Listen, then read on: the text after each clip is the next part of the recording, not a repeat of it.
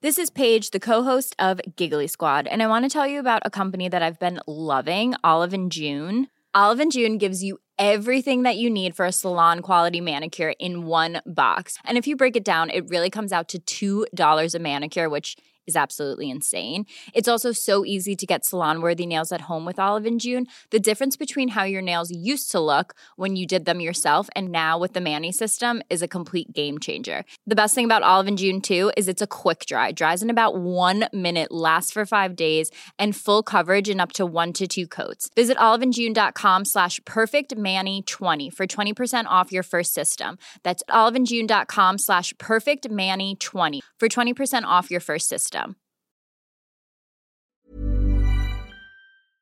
The Premier League All Access podcast is proud to be brought to you by Ladbrokes. Stay ahead of all the big games in the best league in the world, the Premier League.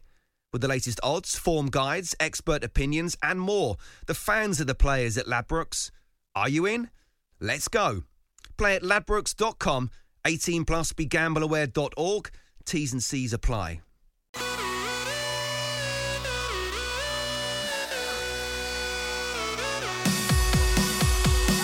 Alexis Sanchez finds Lukaku, gets round the keeper and makes it two quite brilliantly. Romelu Lukaku starting for Ole Gunnar Solskjaer today rather than coming off the bench has his customary goal. Harry Kane, MBE, has been awarded the honour of taking this penalty away to our left. He puffs out his chest, he addresses the ball, he rifles it into the corner beyond the Arrizabalaga at such velocity it was impossible to stop. Neves has got it again, space to shoot. He does shoot from distance. Oh, what a goal! Brilliant, absolutely superb. We know he can hit them from range. He always hits them from range.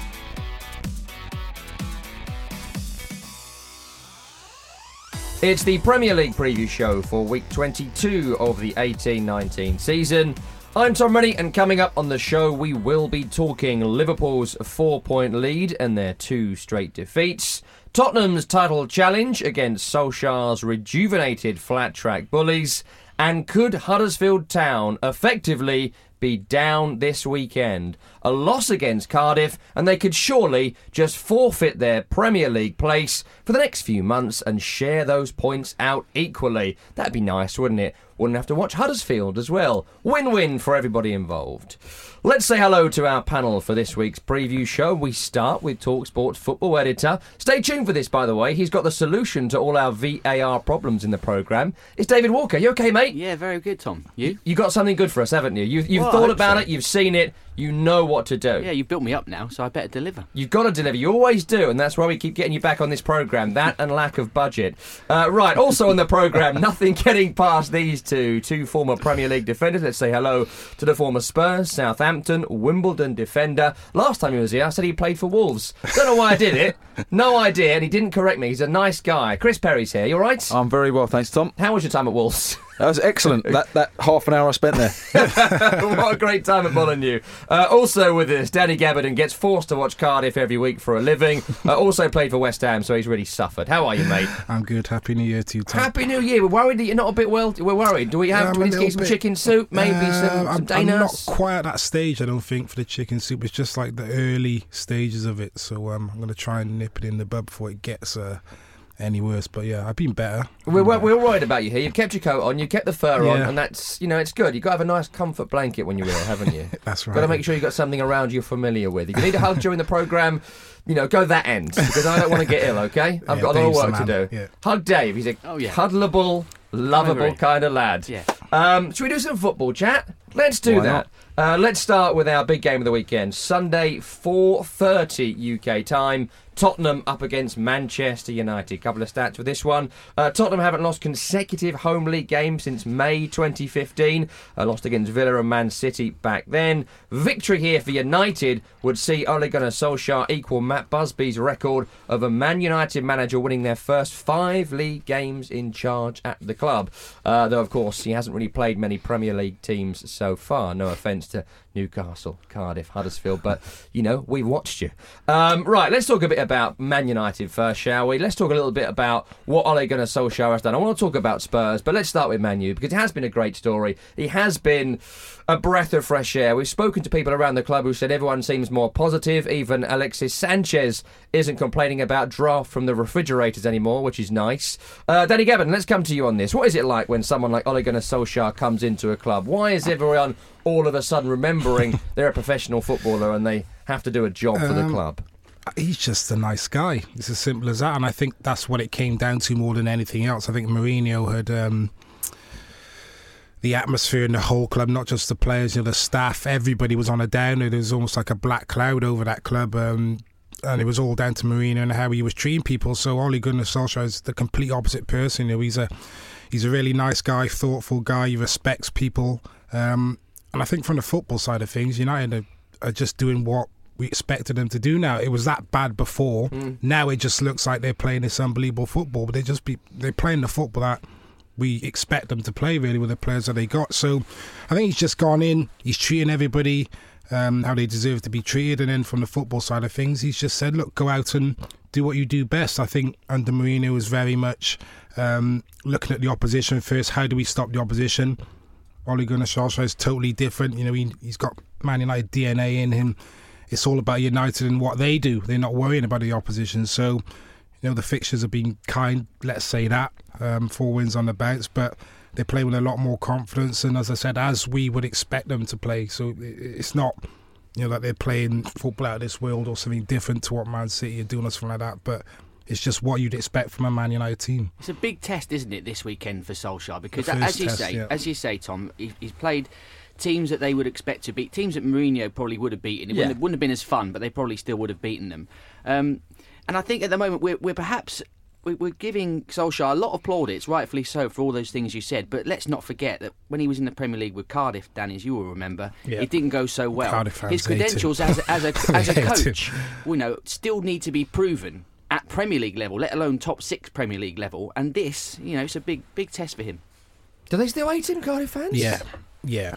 They don't like him at all. They they couldn't believe it when he got the job. I think they they, they blame him for setting the club back, you know, three or four years really with um, the money he had to spend, the players that he brought in, which is is harsh to be fair. I mean, I was there. He actually signed me, um, so you could maybe So they were right me there. as well. They were spot on.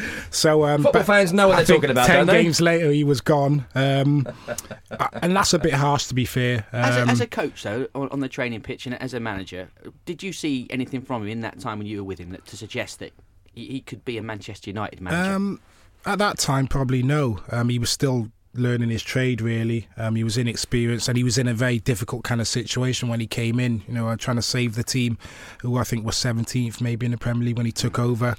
It didn't happen. He tried to probably change a bit too much, um, try and put those Man United traits onto a team that played very different um, under Malky Mackay. And then the following season, I mean, at that time, the club was a bit of a mess, to be fair. I mean, the, the squad was oversized with players who didn't want to be there, players on big money. They couldn't get players out. I think some Playing of the players red. that came in Yeah, uh, were not absolutely. his I signings. totally forgot they played Yeah. in red. Yeah. That the bizarre, owner, the wasn't owner just yeah made Yeah. that decision, um, and I I was caretaker manager for five games after he left.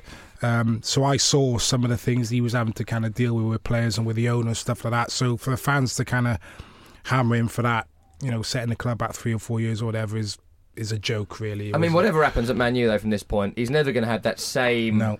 reputation because they love him, don't they? Love him there. Even before Yeah. he was there, they had the Ole Gunnar Solskjaer Yeah. banner up, and and maybe Chris with, with Ole Gunnar Solskjaer now at Man U before we moved to Tottenham.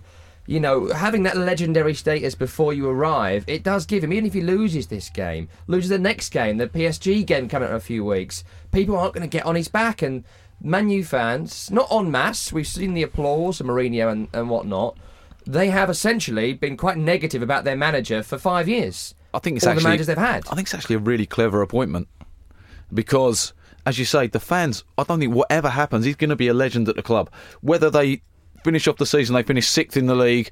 They don't win a cup. They get knocked out of the no Champions League. And pressure next on year. There's no pressure when you think because because he's he's coming from Molde. No disrespect to Molde, but he's coming from. Feel free to, mate. He's coming, but he's They're coming. He's coming. best league in he's Europe. coming from, Yeah, but that's he's coming fine. from Norway, so there's there's no pressure on him. There's no expectation from Man United fans that Ole Gunnar Solskjaer is going to be the next manager that's going to take them on to win the Champions League and Yeah. and repetitive leagues. It's not going to happen. So there's no pressure on him. The fans are going to love him. So whatever happens now. Ed Woodward and whoever's appointed him, they Hmm. bought a little bit of time for themselves to sort it out. That segues us quite nicely into the next Man U manager debate, and it's a lovely weekend to do it because Mauricio Pochettino has been the favourite, the man that everyone has kind of said they've got to get. Um, and he might be on the verge of winning a trophy as well, which is kind of something that's always been missing in his, his CV. Won the first leg of the Carabao Cup semi finals last night as we record it. Um, what do you think about this being an audition for Mauricio Pochettino on the big stage, thrashing Man U, and then five months later having the job? Well, he's already done it a few times, hasn't he? Yeah. They've beat him the last few times they've played him. It's not an audition. Manchester United know full well what P- Pochettino's capable of.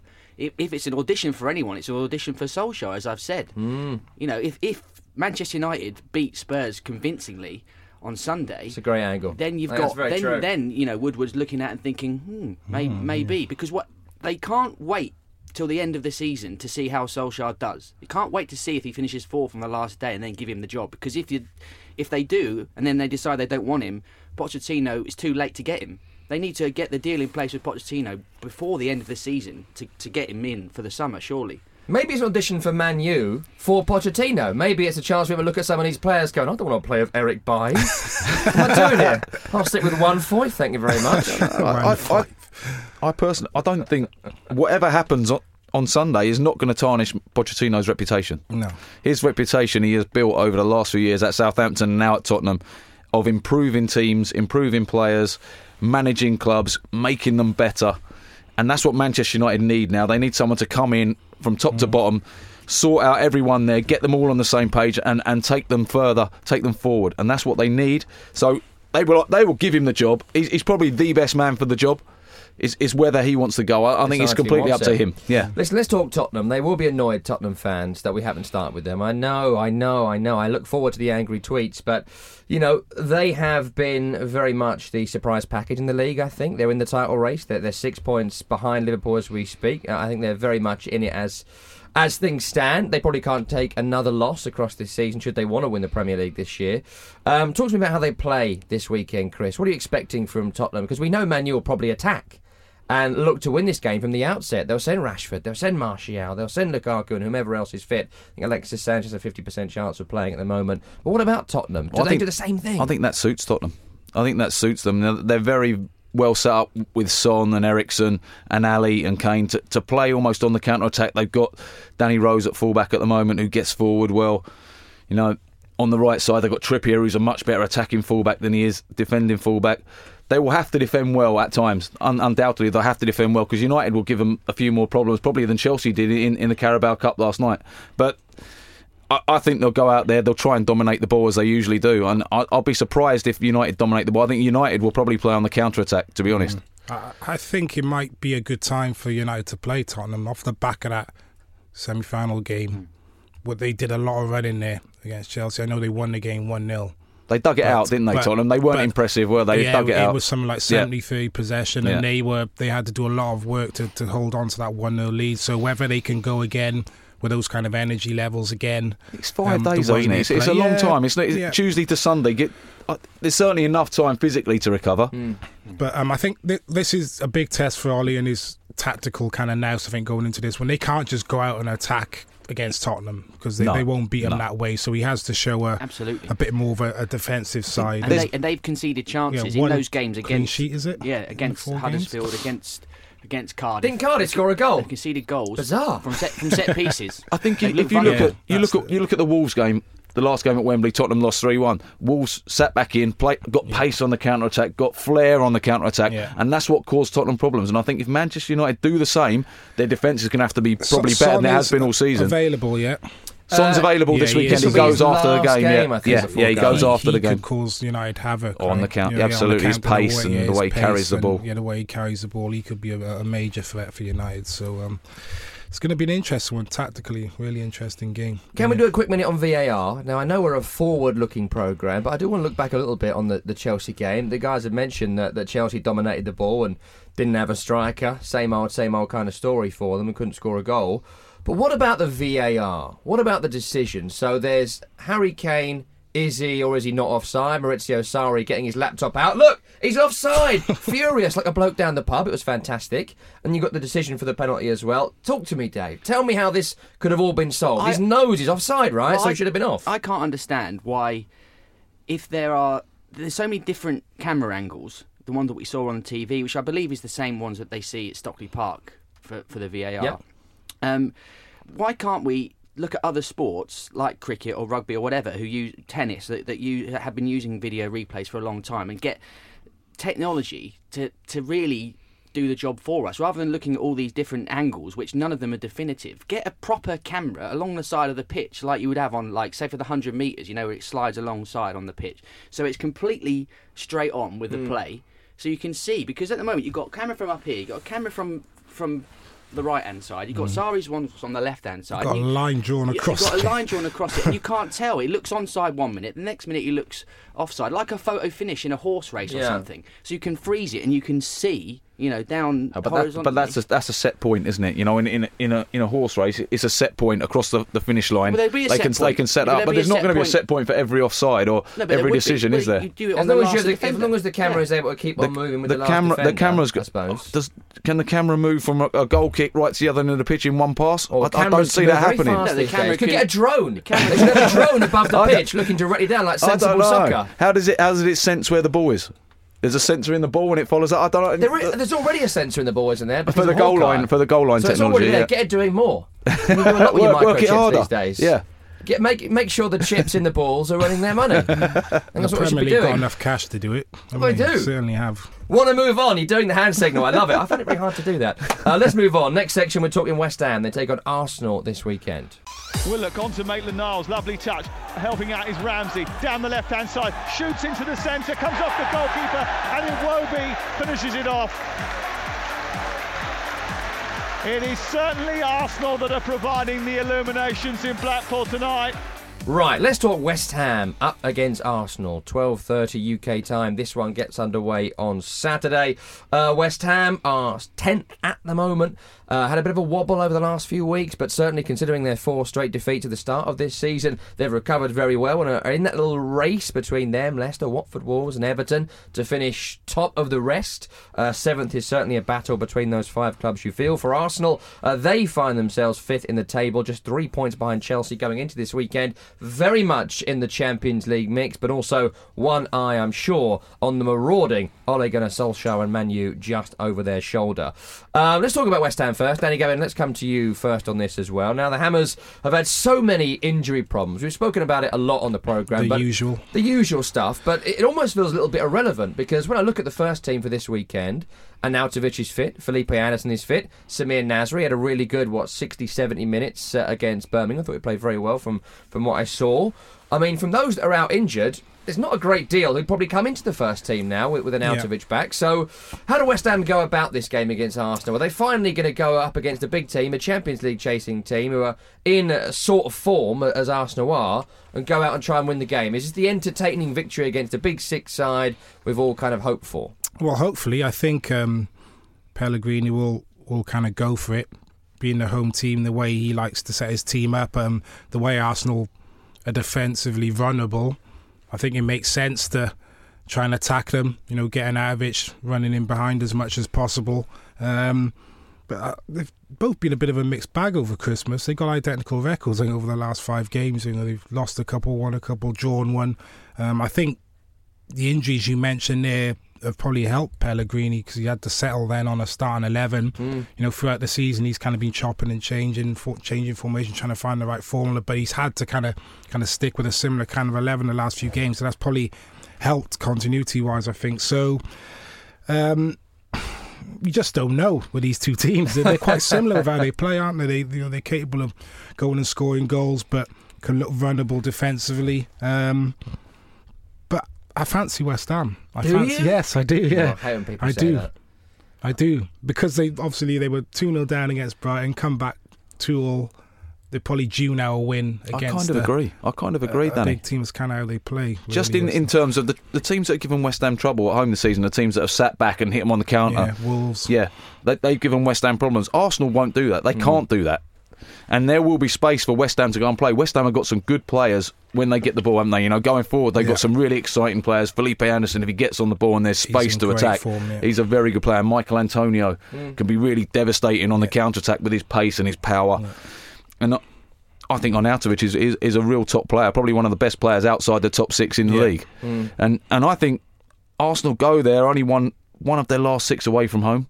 They're not great away from home. They're still very vulnerable at the back. They've Why still is got injuries. again. That was the big story sort of last year and in, in recent seasons under Arsene Wenger that Arsenal struggled away from home. We've seen it a lot in a lot of these sorts of games, mid-table teams and below.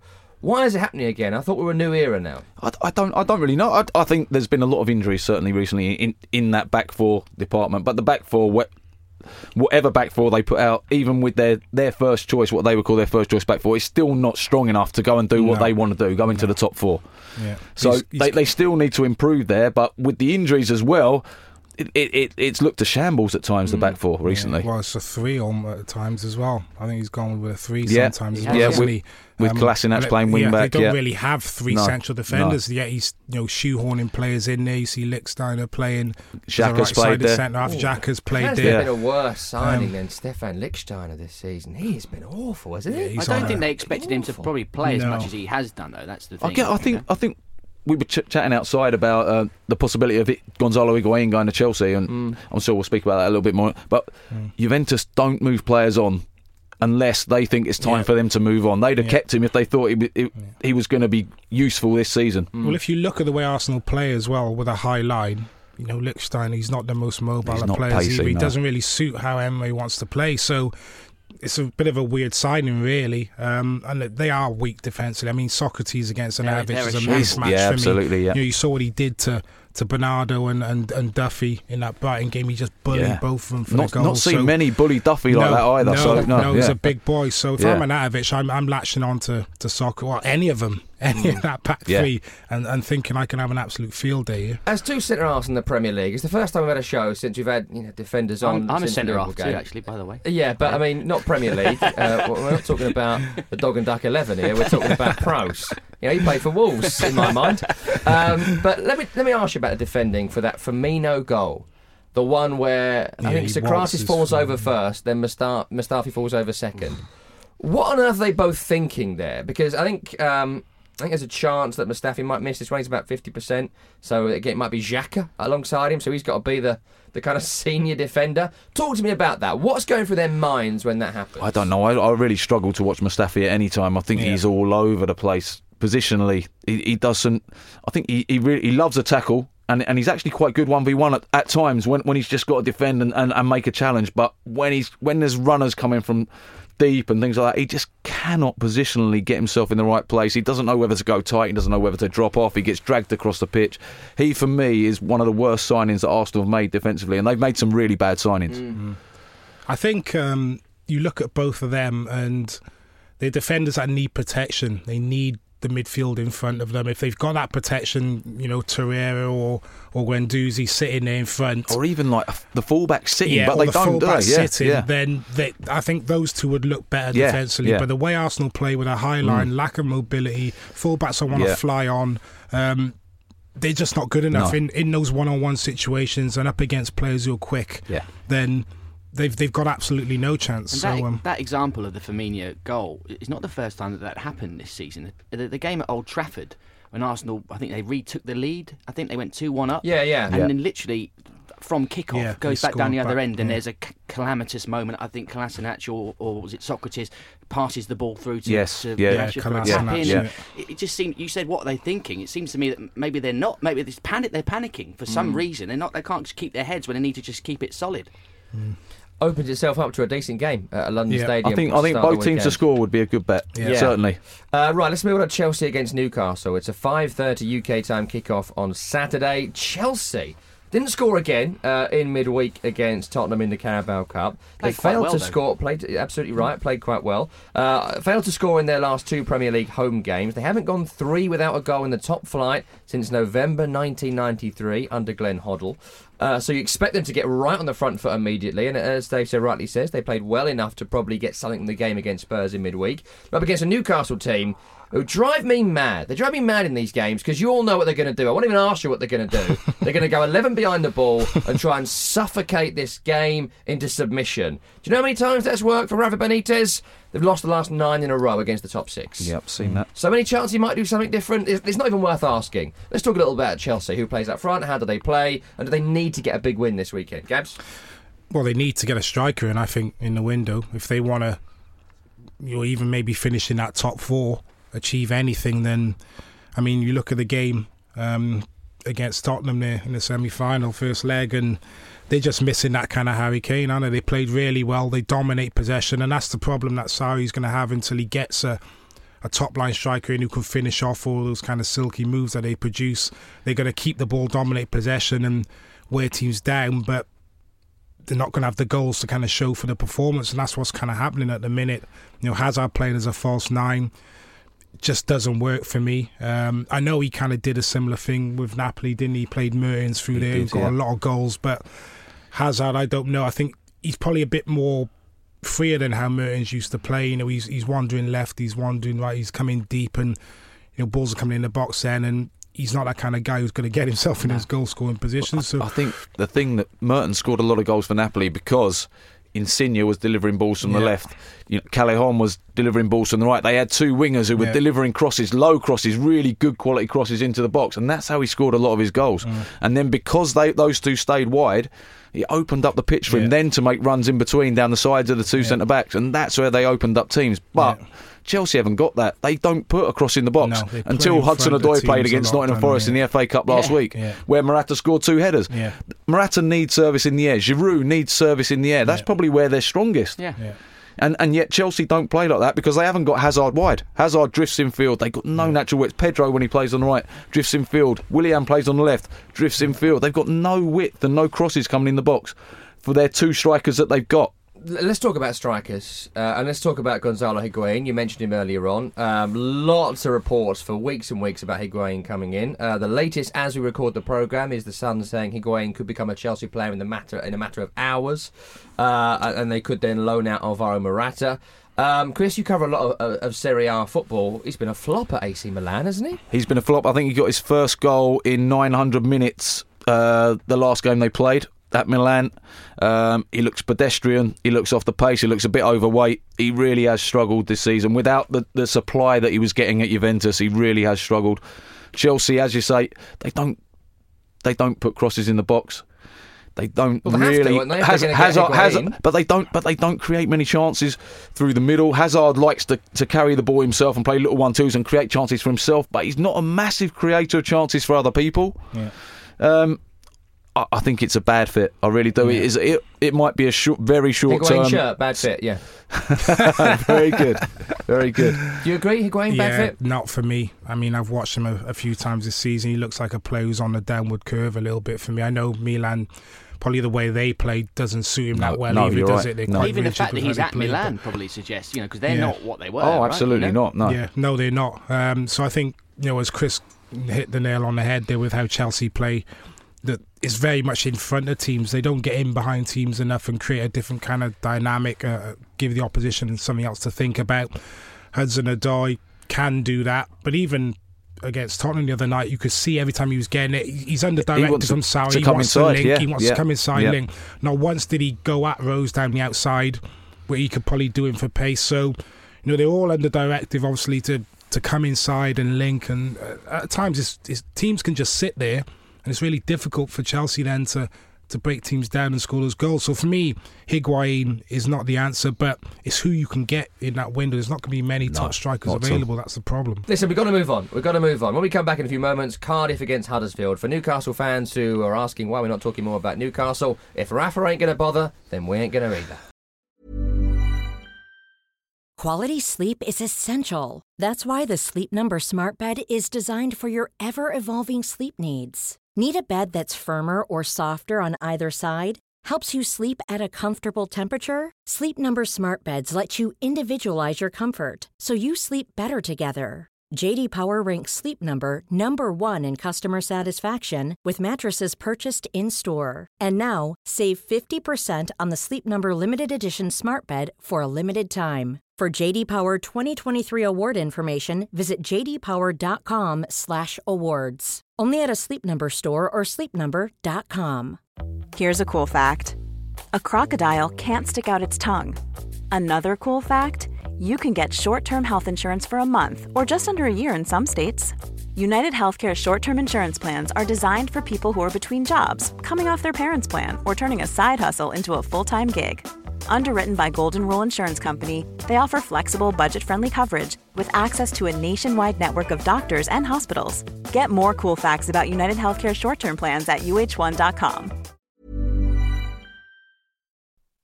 The Premier League All Access podcast is proud to be brought to you by Ladbrokes. There's a lot more to those 90 minutes than what goes down on the pitch. With the latest odds, form guides, and expert opinions, you'll know the score with Ladbrokes. Odds update on Talk Sport with Ladbrokes. Are you in? Let's go. Play at ladbrokes.com, 18 plus, begambleaware.org. T's and C's apply. It's gone inside. Bobby Reid in the penalty area pulls it back. Camarasa! Oh, he's put it in the top corner! In the second minute of injury time!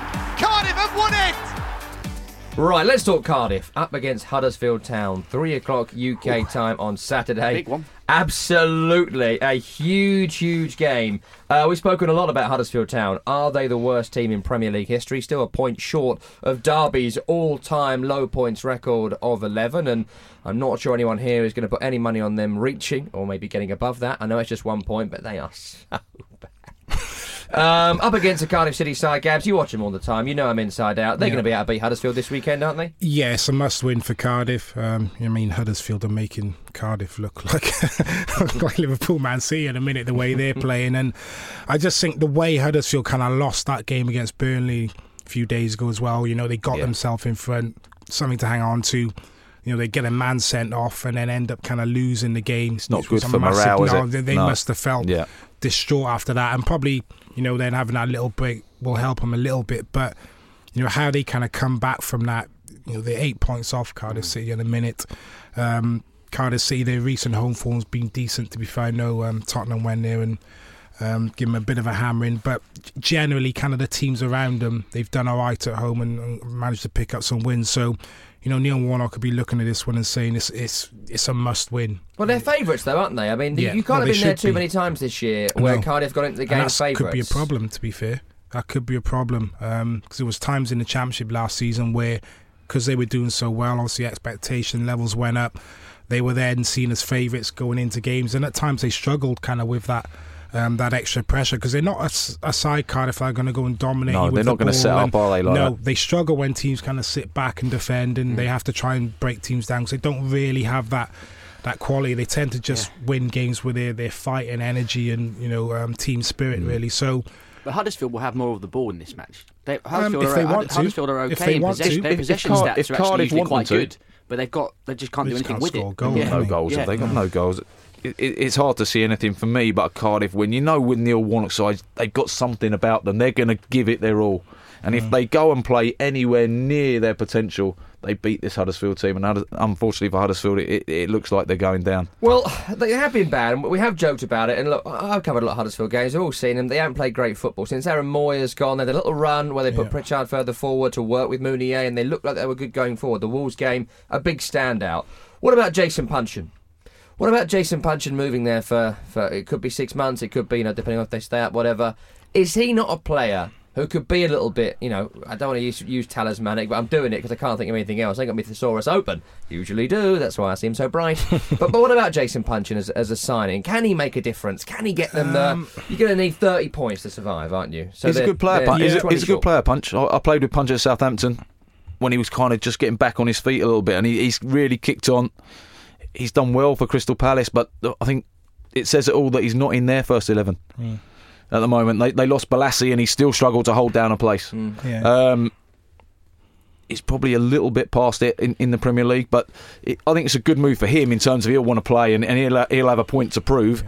But whether he's good enough as as one man to turn and create turn this team around and create enough chances for them to score goals, I'm not sure. He is that kind of Aaron Mooy type player. He can He's do creative, what isn't he he? does. Really yeah, he can play wide. He can play through the middle. Um, but he hasn't played for a while, No. punch, and he had a serious injury as well. He had an ACL, and he hasn't really got back in the team after that injury. So, I mean, it'd be great for him if he can get some game Yeah. time. But whether he's going to, you know, help Huddersfield and, and earn them points, Not I'm, sure, I'm not so no. sure. No. Had to buy the striker. We're still waiting for the striker. I, I feel sorry for David. Who's going to go? Who goes to Huddersfield? Ugh, Alexander Sørloth. He's just gone, man. He's just gone somewhere, hasn't he? I don't know where. Yeah, Ghent, I think. Who got someone Ghent, like that? Belgium. You're right. Well, I no- mean- Really? Has he? Yeah. They don't have a striker, Palace, and they've let him go. Yeah. There's a a lot, lot doesn't they'd rather not played him, which is mad. Uh, they still haven't brought anyone in, but we'll get to that a little bit later. Uh, really briefly, Gabs on Cardi, just one final question before we move on. How are you feeling about their, their safety chances now? Sitting just outside the bottom three, 18 points, two clear of Southampton. Yeah, um, I think it's possible. It's going to be it's going to be difficult for them all the way to the end of the season. I think it's going to be topsy turvy between about five or six teams there. Um, but it's, I think their home form is going to is going to be key. I know they got an away win against Leicester. They played really probably the best they've played all season um, there. But they're not going to get too many more points on the road. So um, if their home form's good, that's what will keep them in the in the division. Right, let's move on. Everton up against Bournemouth is 2.15 on Sunday. Everton have lost four of their last five Premier League games, one victory in there, as many as they had in their first 16 in 18-19. Six wins, uh, six draws and four defeats in that time. Now, Farhad Moshiri is a, is a vocal owner. Uh, we hear from him a lot on Talk Sport and in other outlets as well. Of course, not as good as this one.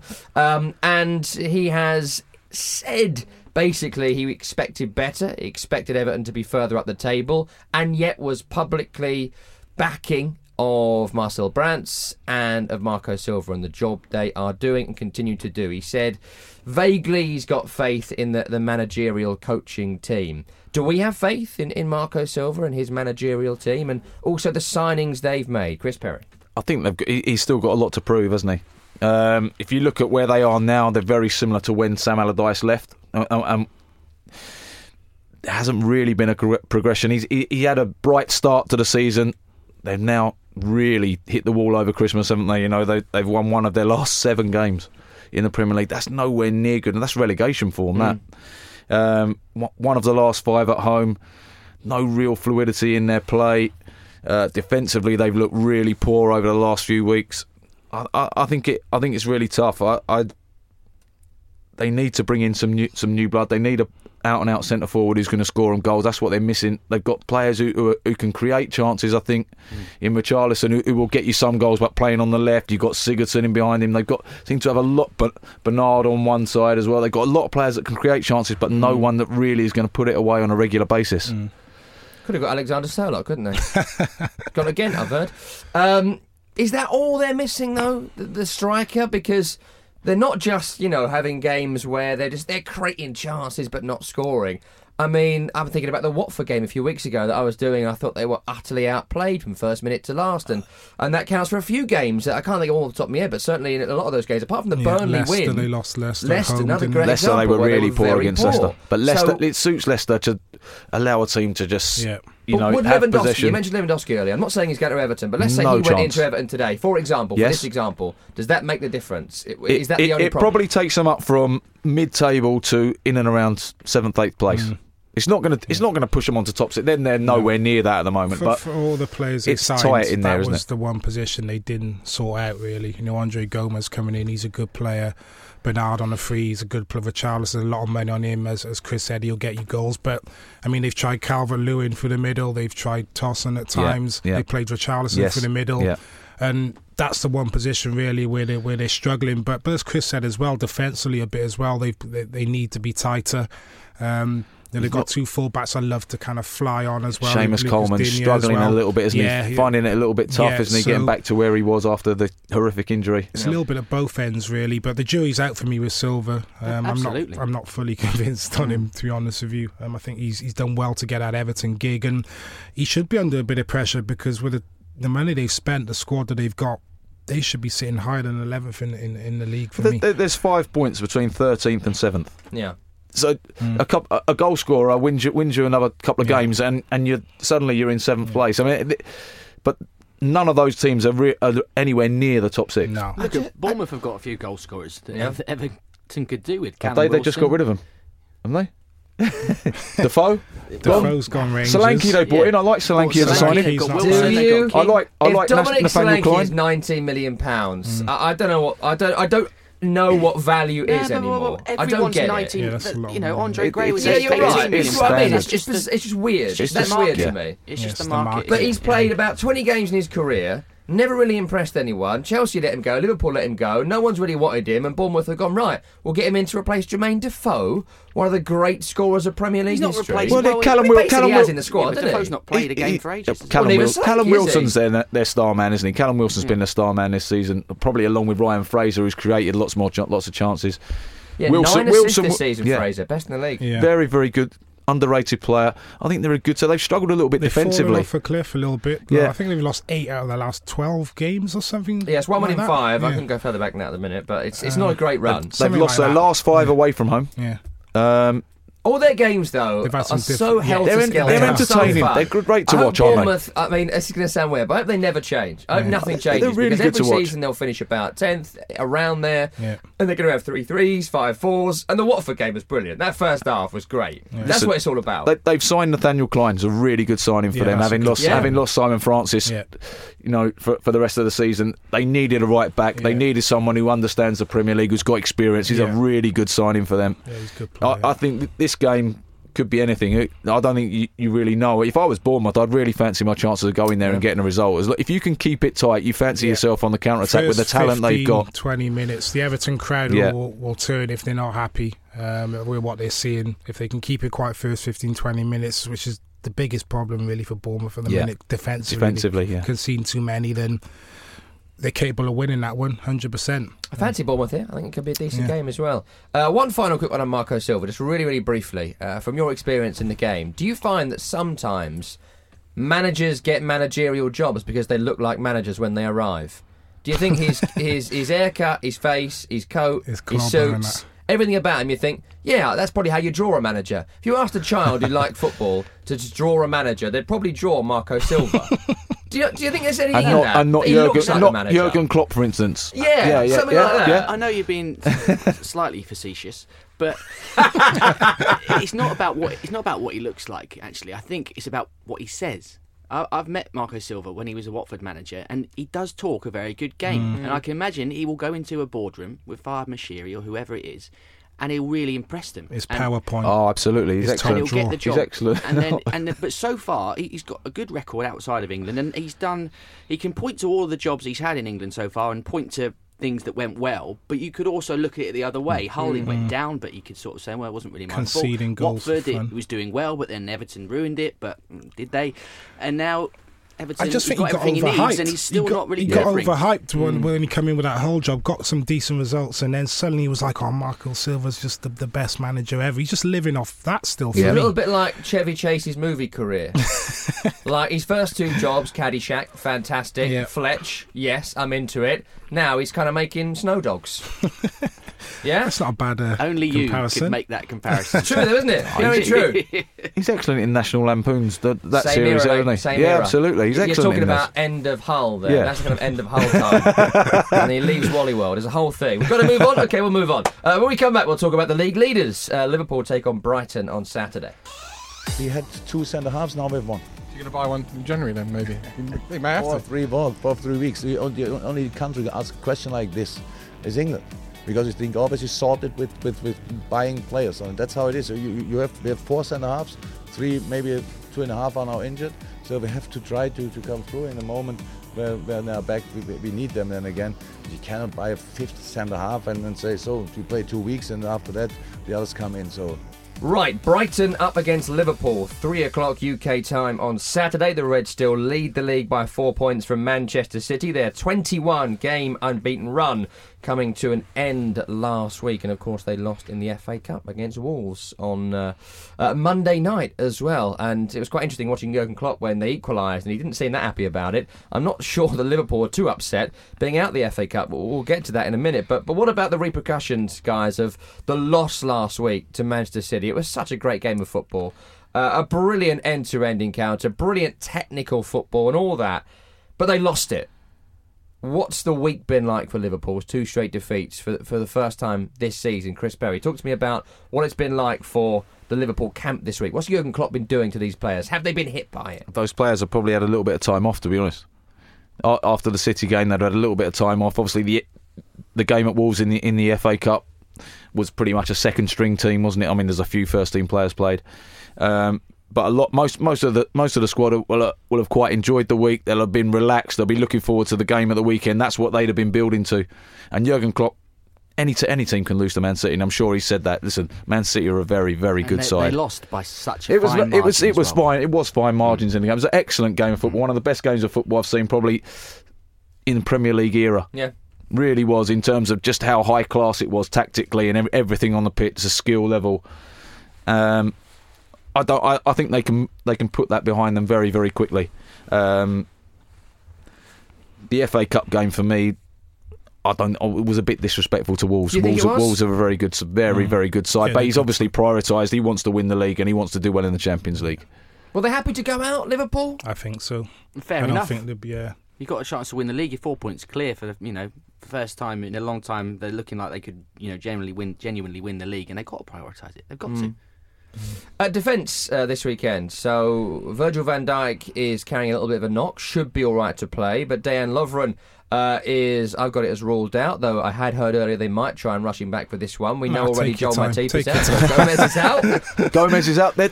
They look. There's no one else, is there? Well, I think that, that, that was a talking point after the FA Cup, wasn't it? That, that maybe the the lack of strength in depth that they've got in, in the Mm. it's not squad. as big as everyone their, their thinks. Mm. first 11 and, and maybe first 14 can match anyone, but certainly defensively, you lose Gomez and you lose Lovren.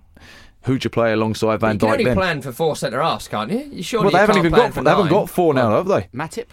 He's Yeah, he's injured. actually Injured, as well, injured as well. You know, They reckon he'll be maybe in towards the end of January, Who- so it might be this week. who plays centre half if Matip's. Lovren and Gomez aren't fit? They haven't they really stick got a the young natural centre back. Came on the other night. Yeah, he did all right. He did okay for a young kid, but you don't Against really want to be. Brighton, against Duffy and Dunk, set piece They're wise, strong, yeah, they're strong, yeah. good in. Good Well, I mean, the Glenn. Murray as well. I mean, if he's playing up front, we've seen him bully Yeah. some Oh, big he's- defenders. Bright, haven't Brighton they? are strong at home. He's They've only lost one of the last seven at home. They are a strong Yeah. team at home. This is not the place you want to go with a young 16 year old No. kid. They're physical as well, Brian. aren't Yeah. They're the kind of side that will try and uh, get it up a little bit during Yeah, the they will. game. You They know, will. They will. Maybe cross a few lines. Yeah, I know Muzzo well. Obviously, playing with him, and he is an absolute nightmare to play against. So, a 16 year old lad.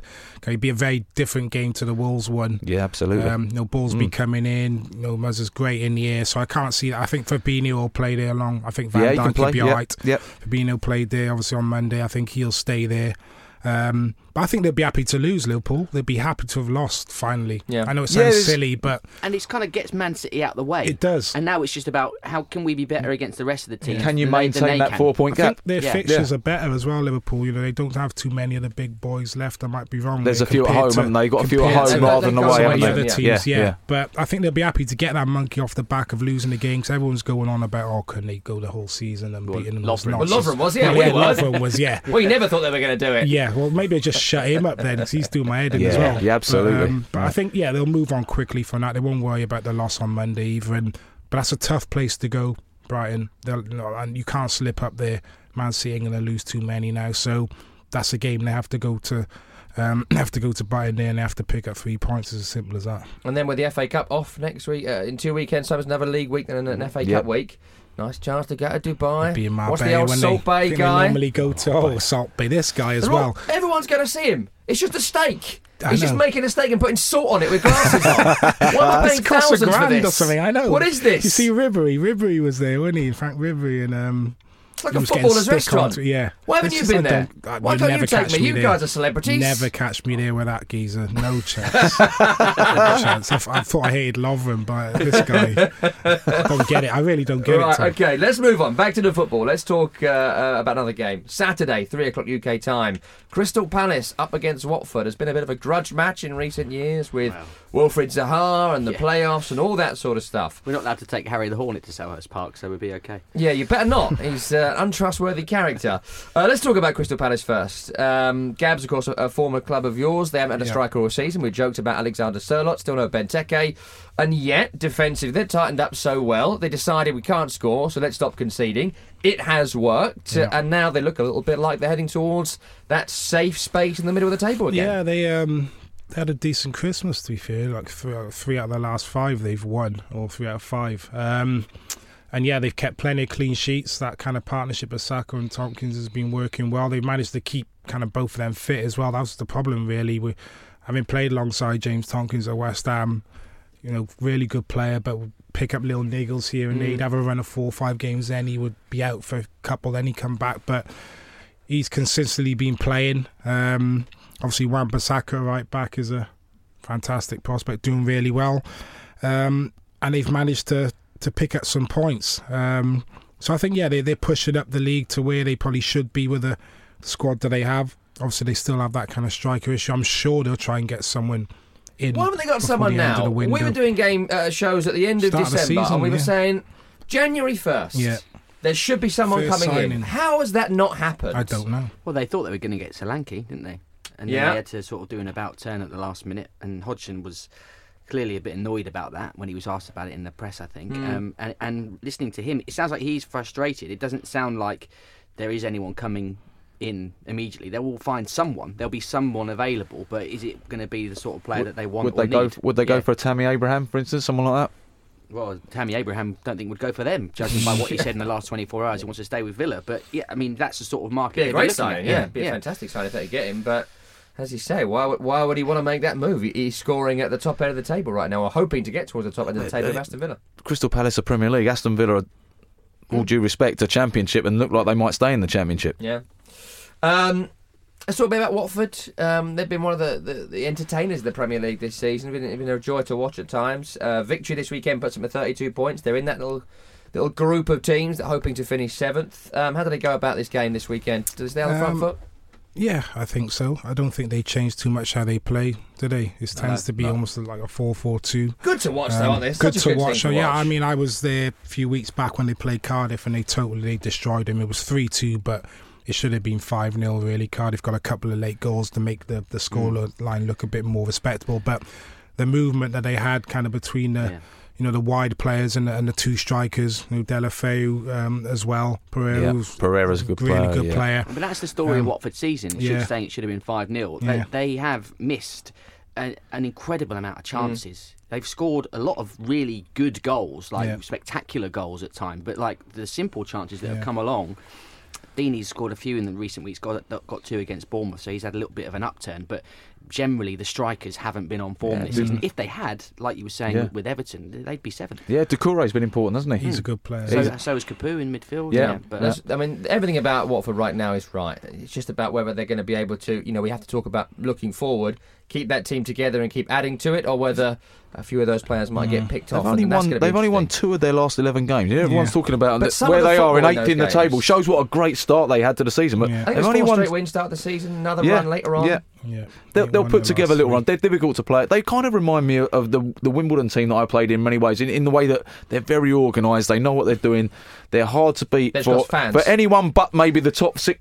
Five or six teams, they're very hard to beat, and they they're, they're capable of beating anyone Mm. I think- else on I their think day. If they want to improve, I think defensively in the centre back area, I think is probably where they Yeah. need to strengthen. Yeah, up. Kabasele's out, there's Kabasele, not- is he still out? He might Um, well. he's probably their best I've got 25% here on my central radar. defender. I think, but I just think- Cathcart's actually the best defender that Watford have. Probably but- the most but consistent, I'd say, yeah. They're all okay. They're all pretty good, but there's they're not. None of them are outstanding. No. They've know, released Eunice Cabuna, haven't they? He's Yeah. got he's gone Yeah, completely, he's- hasn't he? I've got to say, yeah, Ben yeah, yeah. Foster's been sensational. Oh, he's been outstanding, so, hasn't he? Yeah. He's kept Yeah. them in a lot of games as well. So uh, Absolutely, uh, could be a decent game that one as well. Uh, Watford games tend to be away at Crystal Palace. Look out for the booing of, of Wilfried Zaha, maybe Harry the Hornet might come in in a washing basket. They have to push him in. Well, actually, he, I, I think he will be there, but, but No. will- not in costume.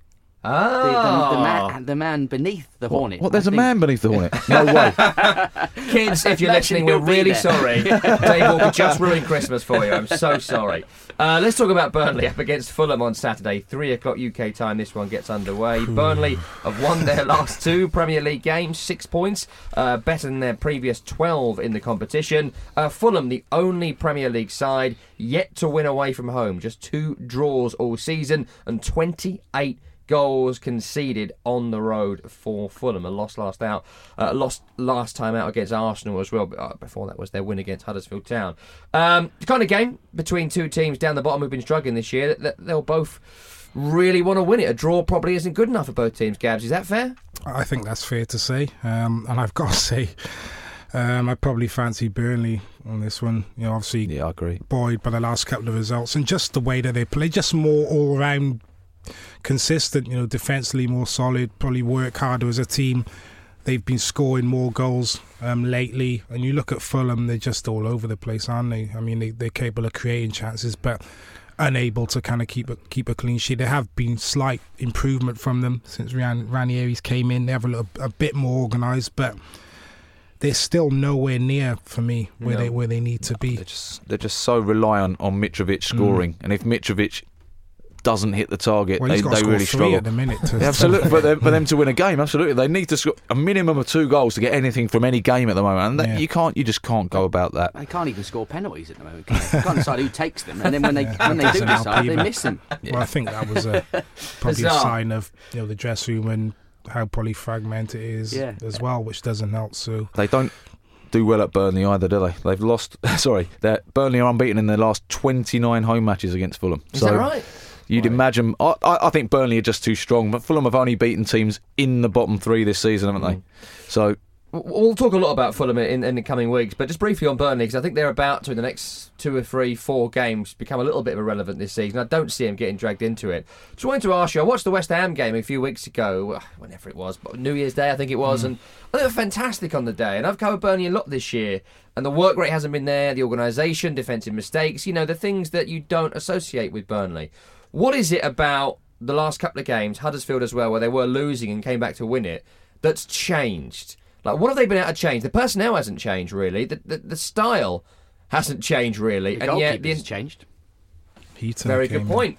Yeah. Is that it? That the, the Heaton, as well as being a good goalkeeper, made a great save against Andy Carroll, Mm. but also a captain of that team. Joe Hart has over the last two or three seasons conceded an awful lot of goals. Hu loads and loads of goals at Torino, lots of goals at West Ham, mm. lots of goals at the start of this season. You know, and, and sometimes it doesn't matter how good the defence is in front of you. If you've got a goalkeeper that is just conceding goals, it, it, they find a way to go in the net. And I think Heaton's come in, and, and he's a very good, very underrated. Was so unlucky to miss out on the World Cup squad with the injury, and he's been at the club. He knows the players, the players in front of him. He knows how they play. You know, he's organising them, and they just look a different team. Yeah, it's crazy, really, because he went from number one to number three in the space of see With- with from Pope an as injury. well, yeah, really, Pope yeah. come from nowhere. Yeah. I think Pope might be back soon as well. Yeah, I think which he is is. not good news for Joe Hart. Hart come- I don't think Joe Hart's had a bad season. You know, I think like certainly start of the season he was playing really well. I thought, oh, he looks like he's he's almost back to his best. Hmm. But for whatever reason, they, I mean, they, they just just weren't the Burnley that we that we knew. They were conceding, you know, alarming amount of goals um, and not really scoring the other end. Yeah. I think in recent weeks, obviously Chris, Chris Wood Wood's has come stepped to up fore, yep. and, and got a few, and they've they've managed to tighten up defensively, and that is what Burnley are all about. Mm. That's how they go about things. Strange. I mean, I, I can't. No one can really put mm. their finger on well, what's Well, happened. I with think Joe they Hart, but- overperformed last season. Oh, they did. Burnley Yeah. massively, Yeah. and pretty much everything went in their favour mm. in terms of conversions of chances. They had a Yeah. brilliant Their away goalkeeper, record was and it all went well. well for them. And then they've just regressed this season to their sort of more natural level. Like they, they're not as bad as they've been No. this season, but they're not as good as they were They, last they won't season. go down. They They'll don't go in down for me. They didn't Yeah. really freshen the squad up either. If you look No. at what they did last season, it's really important then to bring new players in and keep everyone more competitive and improve the quality of the squad. They didn't really do that, so um, does it start to get a bit stale? Yeah, same players, maybe. same messages, same Yeah, manager same for so long. yeah. But bringing back the old players seems to have helped him out. But he, he hasn't played. He hasn't played though, has he? Uh, listen, we've got to move on. Uh, Leicester Southampton, 3 o'clock UK time on Saturday. Southampton under Ralph Hasenhudl. uh, I can't say it as good Why as can't Steve you just Lomas. say his name normally? I don't do you do know. that stupid I don't every know. time you say his name. I just love it so much. I love the name so much. That was me speaking normally.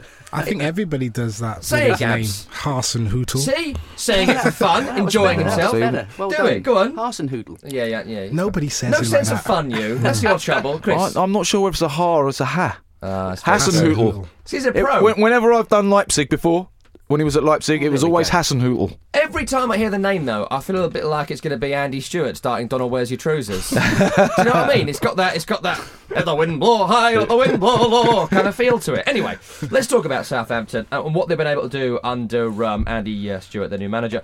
Um, couple of straight wins, uh, draw against Chelsea last time out, hard fought, strong defensive performance, something we haven't seen with Southampton for a long, long time, really. They go to Leicester, who are one of the sides chasing down seventh, sitting in seventh right now. And you know what he's done? We speak about Nathan Redmond so much on this programme and how he can beat five players and can't shoot, can't cross. Somehow now he can cross and, and can shoot. And, and is that just a confidence boost a new boss can bring? Yeah, absolutely. Uh, style of play's changed, doesn't it? They, Mm. they, they're playing a lot more attacking. They seem to have a little bit more freedom in the way that they play. Um, the change to the three at the back with the with the wing backs has helped, probably giving him a little bit more space in the middle of the pitch to receive the ball and, and run at people where he where he's very good. He's getting in central positions to score goals rather than provide him from the wing where he's probably less less good.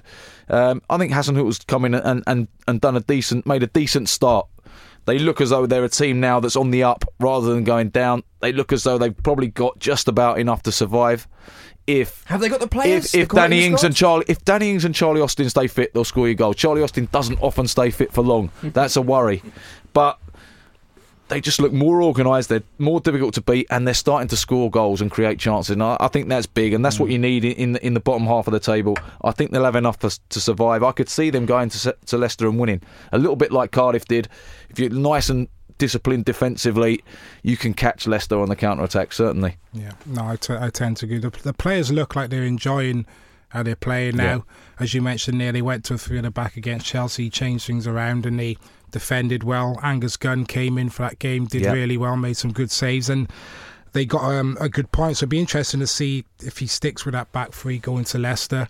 Um, I mean, they've got good players. If they can keep everyone fit, as you said, the likes of Ings, Austin Redmond, Højbjerg in midfield, uh, Lemina's Yeah. a good player. If you look at Um, Leicester's good results, they come against teams that commit lots of bodies forward and have lots of possession. Yeah. And it's almost gone back to, to when they won the league. We're going to sit back. We'll be really strong defensively, and we've got Vardy with pace on the counter attack. We've got Gray with pace on the counter attack. And, and Southampton, I can't see them dominating the ball like that and, and forcing them back to allow themselves to be counter attacked. Well, when I saw um, Leicester a couple of weeks ago against Cardiff, it, it almost looked like they were stuck between two styles of play. Leicester, you know, the old Leicester was that Yeah, sit back yeah. counter attack, but they, it was almost as if they were trying to play. A bit more with the ball. And, you know, they that's changed the formation. The four, to do. I played think, that, four, I two, think three, that's what he wants, but it just doesn't yeah, but suit what they've got. They can't do it. what No, they've got, no. and um, they really struggled with it. And, and, and Cardiff just sat back and made it difficult, and actually looked a threat Yeah, on, on the, the counter counter, attack yeah. themselves. Then, so Big defeat for, for Leicester here against Southampton, Puel's old team. On the back of that FA Cup exit to Newport, does he go? He could. they want him. out, What? what You I. I, Leicester are so confusing to me. They're so confusing because they won the Premier League, They're right? seventh, though. Uh, they won the Premier League, right? it's and crazy. they seem to have spent the next two and a half years trying to change everything. like change nothing. Change nothing. It's going to be fine. And then Puel's keep, keeps trying to change it and keeps saying Vardy doesn't work, the Vardy way, you know, all this sort of nonsense. But then they go back to playing the way they did and they win great games. It's madness. No, but they're not the same team though. They've, they've, They're not the same team, absolutely right. There's about five Vardy- players, four Vardy and players. Albrighton are pretty much the mm. only Morgan two that are still Schmeichel. there. Well, yeah. Fuchs is still playing. One of the Yeah, issues not is really Maddison, the signing of Maddison Yes. as well, He- because they he's have a to number play through 10. him. He has to play as a ten. He Yeah. can't really play off No. the left. If you play him as a ten, you have to play almost a different shape A lot- to a lot- accommodate him, and that's that's part of the issue. But why are, they so, why are they still so obsessed with changing from that, that, that way they've s- you know the Jamie Vardy way? You know, all the even if it was just Vardy left, if you got Jamie Vardy, who's proven time and time again to be a top goal scorer, why would you go should we do something completely different to his strengths? that doesn't make any It's- sense, It's does it? what teams do. I, I just, They get have a- carried you- away, don't they? you have a Own, owners get carried away. People at the top of the club, they get carried yeah. away. They want to be a, uh, they want to, they've won the league now. They want a style of play though. They Mm. don't want to be the team that just sits back and defends and, and then goes and, and maybe has only two or three chances in a game, but takes them and wins the game. Mm. They don't want to see that. You're always looking You to, get you get spoiled, don't you? to improve. Yeah, I don't know. I've never been spoiled. I'll let you know. Oh, you're at West Ham. Sorry, you're at West Ham. Yeah, yeah. Sorry, you're Still West Ham feeding fan. on the scraps, mate. uh, just finally, we're not going to do too much on it this week because it's Monday Night Football. It's a long way from now. It's Man City up against Wolverhampton Wanderers. Of course, Wolves were fantastic in the reverse fixture early in the season, draw between the two.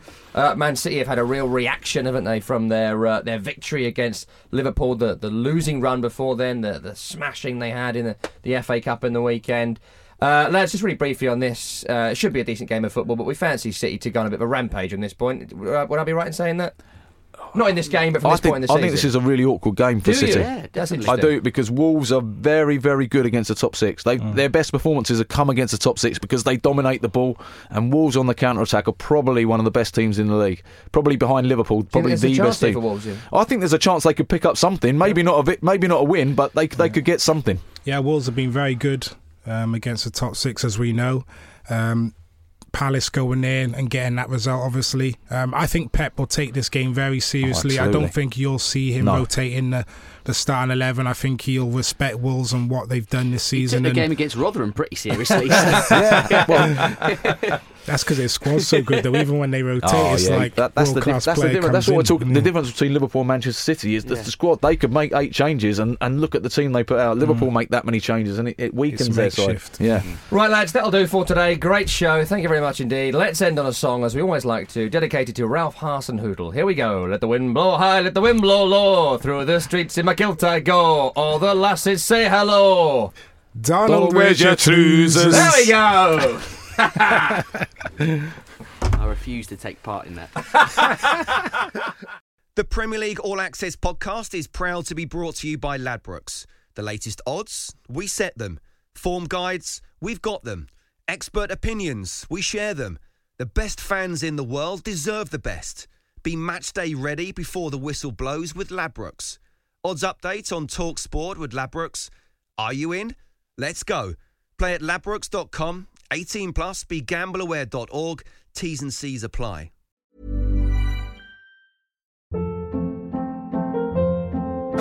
Hold up. What was that? Boring. No flavor. That was as bad as those leftovers you ate all week. Keke Palmer here, and it's time to say hello to something fresh and guilt-free. Hello Fresh. Jazz up dinner with pecan-crusted chicken or garlic butter shrimp scampi. Now that's music to my mouth. Hello Fresh. Let's get this dinner party started. Discover all the delicious possibilities at hellofresh.com.